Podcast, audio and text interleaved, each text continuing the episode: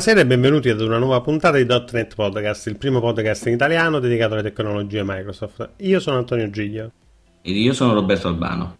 Ospite con noi stasera è Carmine Punella. Ciao Carmine. Ciao a tutti. Carmine, spiegaci un po' chi sei e cosa fai nella vita. Presentati un po' ai nostri ascoltatori. Ok, sono un appassionato di informatica fin da piccolo e ho trovato la mia massima espressione in questo vastissimo campo nella programmazione. Mi diverto da studiare ed applicare architetture diverse nello sviluppo di sistemi distribuiti. Lavoro attualmente come software engineer in modo modo e a gennaio 2014 ho ricevuto il premio Microsoft MVP nella sezione Windows Platform Development e anche quest'anno con immenso piacere mi è stato rinnovato. Sono molto felice di questo risultato perché amo il mondo della community e credo che comunque per riuscire ad evolvere in un mondo così dinamico è necessario e fondamentale condividere le proprie esperienze con questo mondo. E noi non possiamo che essere d'accordo, visto che comunque anche abbiamo fatto una puntata dedicata proprio al programma MVP e alla passione che hanno le persone che bazzicano intorno alle community e vivono le community. Beh, aggiungerei che senza le community provate ad immaginare senza Stack Overflow, almeno personalmente non so quante notti insonni farei in più. Ma comunque torniamo all'argomento di questa puntata, Cache and Redis. Carmine, parliamo un po' di cache, a grandi linee, di cosa stiamo parlando? Perfetto, sì, possiamo ridurre il tutto a un concetto di questo tipo. L'accesso ripetuto da una risorsa remota, che sia esso un dato, un'immagine, un file, spesso e volentieri costituisce un collo di bottiglia per molti sistemi. Usare la cache, quindi salvare il dato da qualche parte dove l'accesso è più performante, può drasticamente migliorare le performance evitando richieste multiple al nostro provider, che sia esso un database, un servizio esterno o anche l'accesso al disco, quindi un accesso di input-output. Effettivamente usare la cache non compromette le funzionalità del sistema, per questo tante volte viene sottovalutata. Però, a mio avviso, ad oggi sta diventando un argomento fondamentale durante lo sviluppo. Perché mentre qualche anno fa l'accesso ai nostri server di backend, alle nostre risorse di backend, avvenivano solo tramite servizio web e quindi tramite un browser, oggi grazie a smartphone, tablet, PC e soprattutto guardando con un occhio al futuro l'IoT, le richieste sono in continuo aumento. Quindi a questo punto avere una buona strategia di cache ci permette di fare la differenza rispetto ai nostri competitor non solo in termini di performance, ma anche a livello di risparmio economico. Questo perché? Perché con una, una modalità di sviluppo orientata al cloud, dove un po' tutti si stanno spostando, utilizzare un'ottima strategia di cache ci permette di ridurre i costi perché facciamo meno lavoro computazionale di networking e, e quindi ci permette di usare meno le risorse che ci offre il cloud. Quindi Carmine, giusto per capirci, se io ho un servizio nel quale pago banda, se implemento un'ottima strategia di cache, potrei anche risparmiare nell'utilizzo di questo servizio, a livello economico intendo. Esattamente. Ti faccio un altro esempio personale. Ho costruito un'applicazione su Windows Phone appoggiandomi a dei servizi di backend come i mobile services. Al crescere di questa applicazione ho dovuto iniziare a scalare sia la parte di, di, mobile services che anche quella di SQL, dove erano appoggiati i miei dati, dove sono appoggiati i miei dati. Applicando una strategia di cache un pochettino più completa, sono riuscito a ritornare allo stack free del mobile services e quindi ad avere un risparmio economico anche su una semplicissima applicazione per Windows Phone che sullo store comunque va, va abbastanza bene. E quindi è estremamente importante ad oggi applicare un'ottima strategia di cache. Cosa intendi esattamente quando parli di strategia di cache? Parli di linee guida, di modalità di utilizzo della cache? Che cosa intendi con la parola strategia? Ok, sì, infatti ho usato il termine strategia di cache e non solo il concetto di fare cache, perché per ottenere il massimo dei benefici bisogna studiare una vera e propria strategia che va dal client al database. La cache effettivamente esiste a molti livelli, come vi ho detto prima, a livello client, quindi sfruttando magari quello che ci offre il protocollo HTTP o anche appoggiandosi a una CDN per riprendere le risorse, per poi passare a livello server e quindi nel contesto per dire di ASP.NET utilizzando l'HTTP runtime.cache, per poi passare a una cache centralizzata, quindi se abbiamo dei sistemi distribuiti e dobbiamo far eh, comunque salvare dei dati per esempio la sessione in un unico punto dove tutte le istanze possono accedere per recuperare poi la sessione, stiamo parlando di cache centralizzata e in questo caso c'è un ottimo prodotto che si chiama Redis che fa il caso nostro. Inoltre parlo anche di strategia perché bisogna tener conto della invalidazione del dato che mettiamo in cache, perché effettivamente quando noi mettiamo un dato in cache effettuiamo una copia di quel dato. Naturalmente quel dato ha un ciclo di vita, dopo un tot di tempo può essere non più valido per il nostro contesto. Quindi dobbiamo in qualche modo assicurarci che in un determinato tempo T, quando il nostro dato non è più valido, tutte le copie che ci sono nel nostro sistema vengano rimosse. Per esempio un dato che ha la validità di una giornata è inutile ricalcolarlo la, tutte le volte che durante la giornata viene richiamato, però è giusto che poi il giorno dopo venga riaggiornato.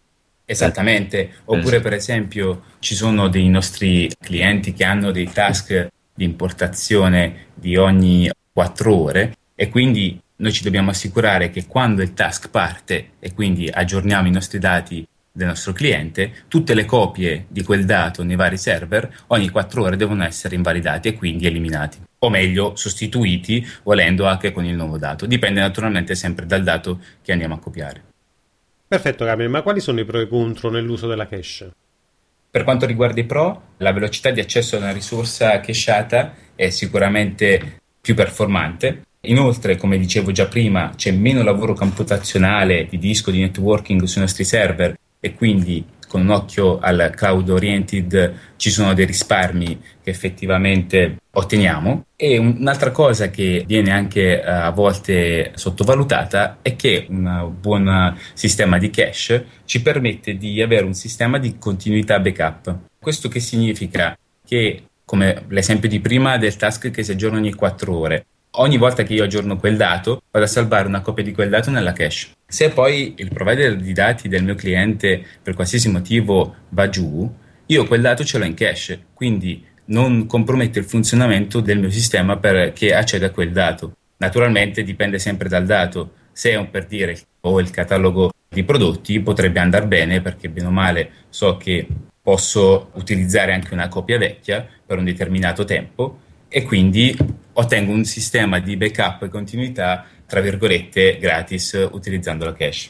Come contro, o meglio, delle cose da tenere a mente, possiamo dire che naturalmente quando si fa una copia si sta lavorando con dei dati non aggiornati. È qui che entra in ballo tutta la strategia e il fatto di doverli validare, quindi si mette un pochettino di lavoro in più nella gestione del singolo dato. Però è un problema nella maggior parte dei casi può essere un non problema perché se ci pensiamo una volta che stacco, che recupero il dato per dire da un database e il, quel dato viaggia fino al client, o faccio un lock sul database per non permettere la modifica di quel dato, oppure quel dato potrebbe, tra virgolette, già essere non aggiornato.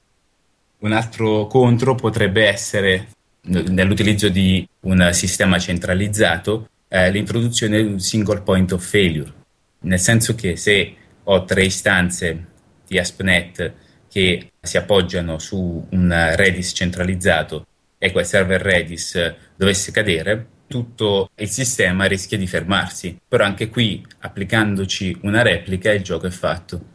Un'altra cosa interessante, tra virgolette strana ma vera, che il primo accesso ad una risorsa non cachata rende il sistema leggermente più lento. Questo perché? Perché noi dobbiamo prima controllare se il dato esiste effettivamente in cache e poi, nel caso non ci dovesse essere, chiederlo alla nostra risorsa esterna per poi poterlo salvare in cache. E questo aumenta un pochettino il giro. Benissimo Camilo, tutte queste spiegazioni sono già, ci interessano moltissimo, però vorrei, se possibile, se tu ci potessi fare un esempio di un uso uh, della cache in uno scenario reale, magari che ti è capitato in ambito lavorativo. Certamente, Lavorando nel mondo web abbiamo la necessità di preparare le immagini per le, le nostre applicazioni. Spesso le immagini vengono preparate la, a seconda della risoluzione dello schermo. E questo finché si rimane in un contesto dove le risoluzioni sono 3 o 4, il problema non si pone. Però eh, in un mondo dove effettivamente ormai esistono risoluzioni di tutti i tipi, per schermi di tutti i tipi, sicuramente diventa complicato calcolarle tutte a priori e poi salvare da qualche parte e fargliela scaricare al client. Quindi, come esempio reale, vi porto quello di un, uh, delle API che, che abbiamo sviluppato che riguardano l'Imager Sites e dove il client, una volta che scarica il dato, quindi si accorge che c'è un'immagine, in base alla sua risoluzione fa una chiamata e uh, data l'immagine e dato suo, eh, la sua risoluzione, l'immagine gli viene automaticamente ridimensionata apposta per quella risoluzione e quindi viene poi rimandata indietro al client. Naturalmente questo è lavoro computazionale, ridimensionare un'immagine. Quindi una volta che l'abbiamo ridimensionata per quella risoluzione, facendo un esempio 480x800, quell'immagine viene salvata in cache e quindi tutti i device che avranno quella risoluzione e richiederanno quell'immagine avranno già l'immagine pronta a livello server e, e quindi la richiesta sarà molto più veloce. Carmine, prima abbiamo parlato di Redis, a grandi linee, ci puoi spiegare che cos'è Redis? Redis si definisce come uno store key value, ma a mio avviso è molto di più. È un fantastico progetto open source e free con una grandissima community alle spalle che permette di coprire una vastità di scenari e di poter arrivare su qualsiasi linguaggio di programmazione. Un'altra cosa importante di Redis è la documentazione e questo mi ha colpito sinceramente perché da un progetto open source è molto difficile avere una documentazione appropriata proprio perché esistono persone che stanno lì dietro un prodotto a dover a creare una documentazione. Mentre quella fatta su Redis è veramente fatta bene. Ogni comando dal lato client viene spiegato e, viene illustrato. E quindi secondo me è un bel punto di forza perché ho utilizzato altri progetti open source e naturalmente non essendoci documentazione quando hai un qualche problema devi andare in giro in internet eh, su uh, Stack Overflow il mitico Stack Overflow o su qualche forum a cercare la soluzione o qualcosa che comunque ti possa servire per risolvere il tuo problema mentre con una bella documentazione come quella di Redis riesci a risolvere il problema in poco tempo. Inoltre dalla versione 3.0 è arrivata anche la clusterizzazione e quindi è diventato ancora più performante rispetto a qualche mese fa perché la 3.0 è uscita inizio aprile. Un'altra cosa che mi sento di dire è che è anche un orgoglio italiano perché effettivamente Redis è nato da, dalla mente di uno sviluppatore siciliano che sta tuttora ancora in Italia e continua a svilupparlo, quindi è un motivo d'orgoglio per l'Italia e anche per noi sviluppatori. Quindi diciamo che con la versione 3.0 è possibile anche scalare con Redis, giusto? Esattamente. Perché è così performante e quali sono le sue funzionalità principali? Redis è focalizzato su quello che deve fare e questo è un ottimo vantaggio per un prodotto. Dico questo perché ho visto passare prodotti che sono nati piccoli per risolvere un problema ma con l'andare nel, del tempo hanno voluto supportare sempre più scenari, sempre più scenari e sono diventati estremamente grossi, estremamente ostici da configurare, da collegare ad un progetto che hanno effettivamente appesantito tutta l'esecuzione del codice per poi effettivamente rallentare un po' tutto.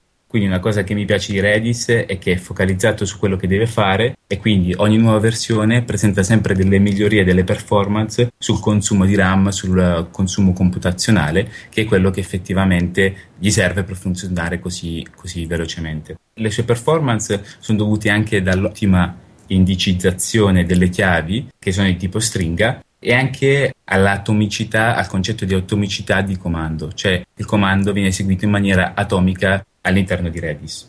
Effettivamente poi Redis può seguire anche un blocco di comandi in maniera transazionale, però è un concetto un pochettino diverso rispetto a quello che abbiamo per esempio con SQL, perché la transazionalità in Redis significa che quando il client deve eseguire una serie di comandi in maniera transazionale, carica tutti questi comandi e li, li manda al server. Se e solo se tutti questi comandi arrivano al server, effettivamente quei comandi vengono eseguiti in cascata però Redis, proprio per rimanere così snello, non ha implementato al suo interno il concetto di rollback. Quindi se un comando si dovesse spaccare, lui continua comunque l'esecuzione degli altri comandi e quindi non, non, viene effettuato un concetto, non esiste proprio un concetto di rollback. E quindi questo magari è una cosa da prestare attenzione quando si vanno a salvare i dati in Redis. Però a mio avviso, con l'esperienza che ho nell'utilizzare Redis di fare cache, direi che non è un problema perché non vado a salvarci dei dati cioè se ho bisogno di transazionalità, di sicurezza, li vado a salvare direttamente su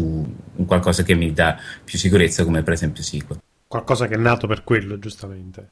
Esattamente, esattamente. E inoltre, un altro paio di caratteristiche è che Redis può fare anche la persistenza su disco, perché by default lui, per essere così performante, lavora in RAM.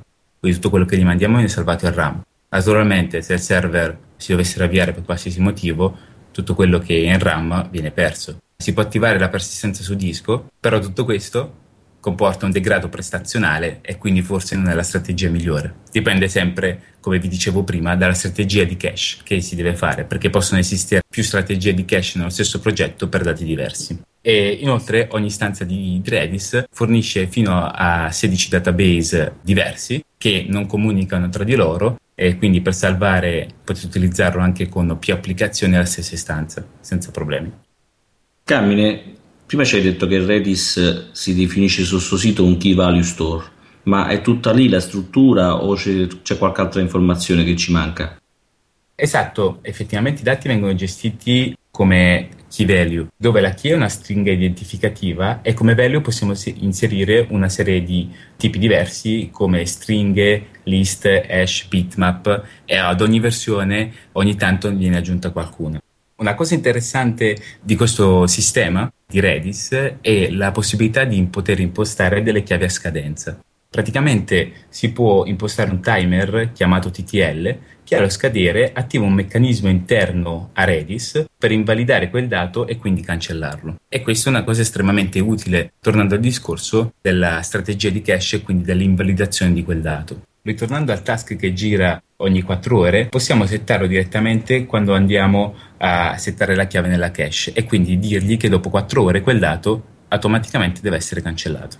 TTL sta per time to live, immagino, giusto? Esattamente sarebbe la, diciamo, il tempo di leasing, il tempo di vita che ha quell'oggetto, ma io immagino che possiamo anche impostare un tempo infinito, giustamente.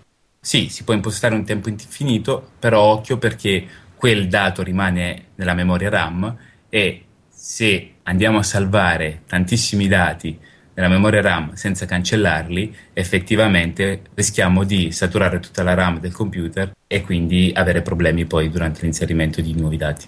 Un'altra cosa che mi viene in mente e di chiederti è eh, con Redis è possibile mh, decidere l'oggetto specificatamente se può rimanere in RAM o se può andare sul disco? No, effettivamente se si effettua la persistenza sul disco il dato va su disco. Quali linguaggi di programmazione sono supportati invece per lo sviluppo su Redis, Carmine?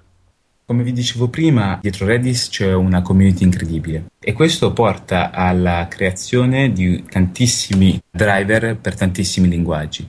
L'ultima volta che ho controllato, giusto per farvi capire, erano supportati 33 linguaggi, tra i quali C Sharp, Node.js, Java, C++, Ruby, Python, eccetera, eccetera. La cosa interessante è che esiste una pagina sul sito di Redis, che è redis.io, dove si possono trovare per ogni linguaggio tutti i driver costruiti dalle varie persone e in automatico possiamo vedere anche quelli che sono più aggiornati che quindi effettivamente ci danno più fiducia per poterli utilizzare nei nostri progetti. Parlando di C Sharp, quelli più famosi e più utilizzati sono stackexchange.redis e servicestack.redis che sono scaricabili gratuitamente da Nuget. Sono disponibili anche delle API per poterle utilizzare diciamo con chiamate REST per esempio? È possibile soltanto programmare tramite comandi che vengono inviati al, al client. Carmine, hai parlato prima che Redis gestisce in realtà dei key value store. Io ad esempio sviluppo un'applicazione web con Aspenet MVC. Supponi ad esempio che ho una lista di utenti del mio sito che voglio cacheare in che punto, cioè dove e come posso interfacciarmi con Redis? Cioè io da Nugget mi prendo ovviamente il package e lo installo. Sì. In che punto io... Ok, faccio proprio il caso d'uso. Quindi supponiamo appunto di avere una backend API e un client che richiede questa lista di dati. Allora succede che come prima request il client chiamerà l'API REST. Quindi l'API REST si connette al data context, va a recuperare i dati nel caso normale, eh, sto parlando quindi senza Redis. Vado sul data context, recupero i dati e li restituisco. Esattamente, però prima di andare sul data context, dato che chiamando un API con la request settata con gli stessi parametri, molto probabilmente avrò sempre quel tipo di risposta, per dire voglio la lista dei prodotti da quell'API, prima di andare nel provider di dati, quindi per esempio il SQL Server, vado a chiedere a Redis se quella chiave esiste nel suo database. La chiave è, come ho detto, una stringa. Per esempio, io cosa faccio? Faccio l'override del metodo toString sulla request e tramite i parametri vado a costruire la mia chiave. E quindi cosa faccio? Faccio una richiesta a Redis e gli dico esiste questa chiave nel tuo database? Se Redis risponde in maniera negativa, allora andrò sul provider di dati SQL, farò la query che, de- che devo fare e una volta che i dati mi ritornano nel mio servizio, prima di spedirli al client o anche in maniera contemporanea, li salvo nel server di cache e poi rimando la- una copia anche al client che me l'ha richiesto. Questo cosa mi permette di fare? È che il secondo giro, la seconda richiesta da un qualsiasi altro device, che però me la richiede con gli stessi parametri, quindi molto probabilmente stiamo parlando della stessa risorsa. Una volta che arriva nel mio server di backend, quindi entro nel giro del chiedere al server di cache se effettivamente ha quella chiave da qualche parte, lui mi risponderà in maniera affermativa mandandomi indietro i dati che mi servono. A quel punto non dovrò più fare la mia chiamata al provider di dati, ma posso direttamente rispondere al client. E quindi ottengo prestazioni e anche meno networking perché non vado più a parlare con il mio provider di dati, che può essere per esempio anche una richiesta HTTP nel caso il nostro cliente ci espone dei servizi HTTP o una risorsa SQL, ma vado direttamente a rispondere al client. Cammi, per quanto riguarda ASP.NET, esistono dei provider che ci possono aiutare ad, ad integrare Redis in ASP.NET? Assolutamente sì sono dei provider sviluppati dalla stessa Microsoft che riguardano due aspetti di ASP.NET. Uno è l'output cache provider e quindi ci permette di utilizzare la direttiva di output eh, legato alla page e quindi salvare direttamente quell'oggetto su Redis. L'altro è il session cache provider che permette di salvare appunto la sessione su Redis. La cosa molto simpatica è che installando questi due provider tramite NuGet, per configurarli basta soltanto modificare il web config come descritto sul sito dei, di questi due provider ed il gioco è fatto. Camera Redis di default viene rilasciato con un client che funziona a riga di comando. Ma esiste qualche tool grafico di amministrazione per la gestione di Redis? Sì, esistono dei tool grafici per la gestione Ve ne segnalo due e sono uno il Redis Desktop Manager che è rilasciato come software installabile e ci permette appunto di fare una gestione tramite UI, è free e open source e questo è anche interessante. E un'altra cosa per abbracciare anche un po' lo, lo spirito di Microsoft ultimamente è anche cross platform, quindi è possibile installarlo su qualsiasi piattaforma e naturalmente visto che Redis è un prodotto in continuo sviluppo anche questo client è in continuo sviluppo. Invece c'è un altro tool interessante che però eh, funziona soltanto da web che si chiama Redsmin però a differenza della, dell'altro è free fino a un certo punto nel senso che c'è una licenza free che copre una sola istanza di Redis, ci si può connettere a una sola istanza di Redis in più ci sono altre limitazioni e poi ci sono i vari piani a pagamento che permettono di fare più cose. Eh, ti ho sentito dire una cosa che mi piace, si può installare dappertutto. Che vuol dire? Dove si può installare e dove si può usare Redis? Sì, perché Redis effettivamente viene rilasciato by default per ambienti Linux Unix, però grazie al Microsoft Open Tech Group viene fatto un porting per Windows a 64 bit quindi effettivamente tramite il sito di Redis possiamo installare, scaricare ed installare Redis sulle nostre macchine uh, Windows. Inoltre esiste una versione web che ci permette di provare Redis, quindi supporta solo un determinato numero di comandi, però per chi è alle prime armi e vuole capire un pochettino come funziona, lo consiglio ed è molto interessante e lo si trova sempre sul sito di Redis. Però, visto che parliamo tanto di cloud ultimamente, la cosa più, più bella è poterlo utilizzare sul cloud e in questo caso uh, su Azure. Azure Redis Cache, che cos'è come funziona, Carmine? Azure Redis Cache è un servizio di Azure, quindi viene venduto come software as a service e ci permette di ottenere un'istanza di Redis a colpi di click. E questo è estremamente utile e produttivo. Per poterlo provare o comunque per poterlo utilizzare si può fare tramite, solo tramite il nuovo portale, questa è una cosa da tenere a mente perché se si va tramite il vecchio portale non esiste. Tramite il nuovo portale si seleziona eh, Redis Cache e una volta dato un nome dell'istanza, cliccando e, e selezionando una delle configurazioni disponibili, viene automaticamente generato la, la nostra istanza di, di, Redis. Cosa dà in più eh, l'Azure Redis Cache rispetto a un server normale, eh, diciamo, di Redis? C'è tutta una serie di grafici che ci permettono di controllare eh, la RAM della macchina, dell'istanza, scusate, della CPU, le operazioni che vengono fatte su Redis, quindi quante get e quante set vengono effettuate, per farci capire effettivamente che esigenze ha quel nostro servizio di Redis, che carico sta supportando.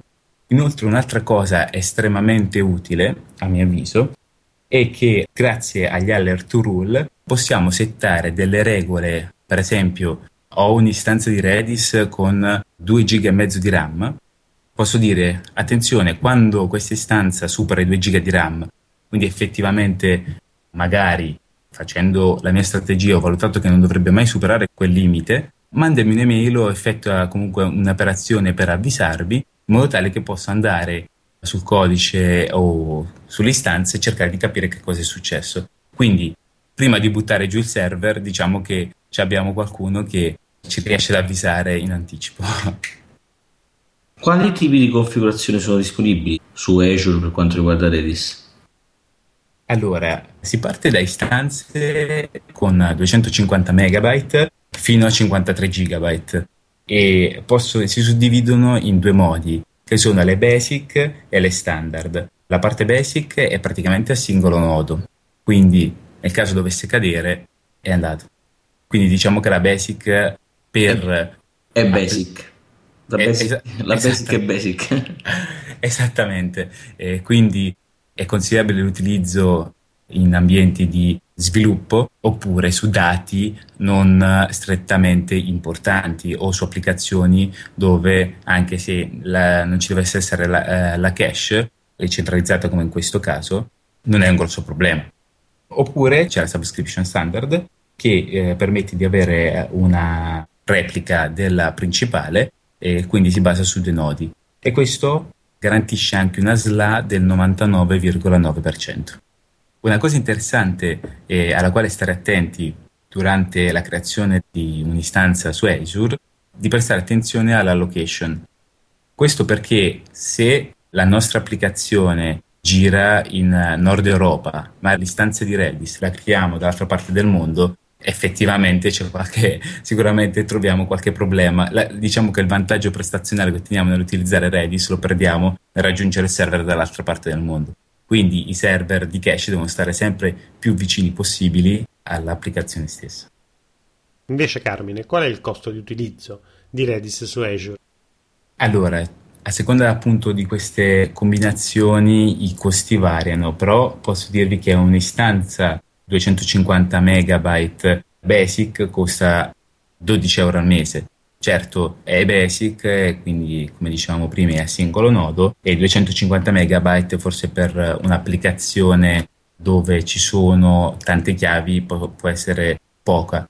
Contate però anche che ci sono applicazioni, tipo la mia applicazione che vi parlavo prima per Windows Phone, che ha più di 3000 chiavi eppure consuma soltanto 30 megabyte di RAM perché tutto dipende effettivamente da quanto è grande la chiave che c'è il dato che ci hanno da inserire dentro. Certo, se sono immagini, 250 mega li fate fuori in, in poco tempo.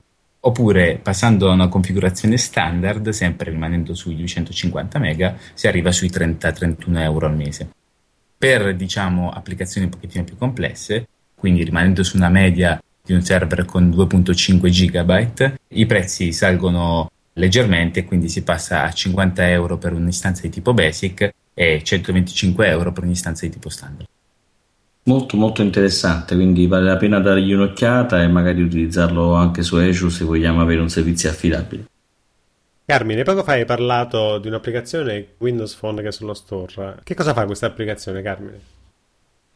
Questa applicazione si chiama Ricette ed è presente sia su Windows eh, Phone Store che sul Windows Store ed è un aggregatore di ricette, cerca quindi per il web varie ricette interessanti e le propone agli utenti. Tramite l'applicazione si può creare un ricettario, quindi salvando le ricette che effettivamente si vogliono provare o, o condividere anche con le altre persone e tramite questi dati cerco di proporre ricette sempre più custom per le varie persone. Quindi diciamo che è un'applicazione che dietro le quinte fa un po' più che presentarti ricette che trova per il web. Inoltre ci sono numerose novità che arriveranno a breve, come la possibilità di inserire appunto delle proprie ricette o di mettere commenti, di aggiungere video e tanto altro ancora. E tutto questo tramite Redis?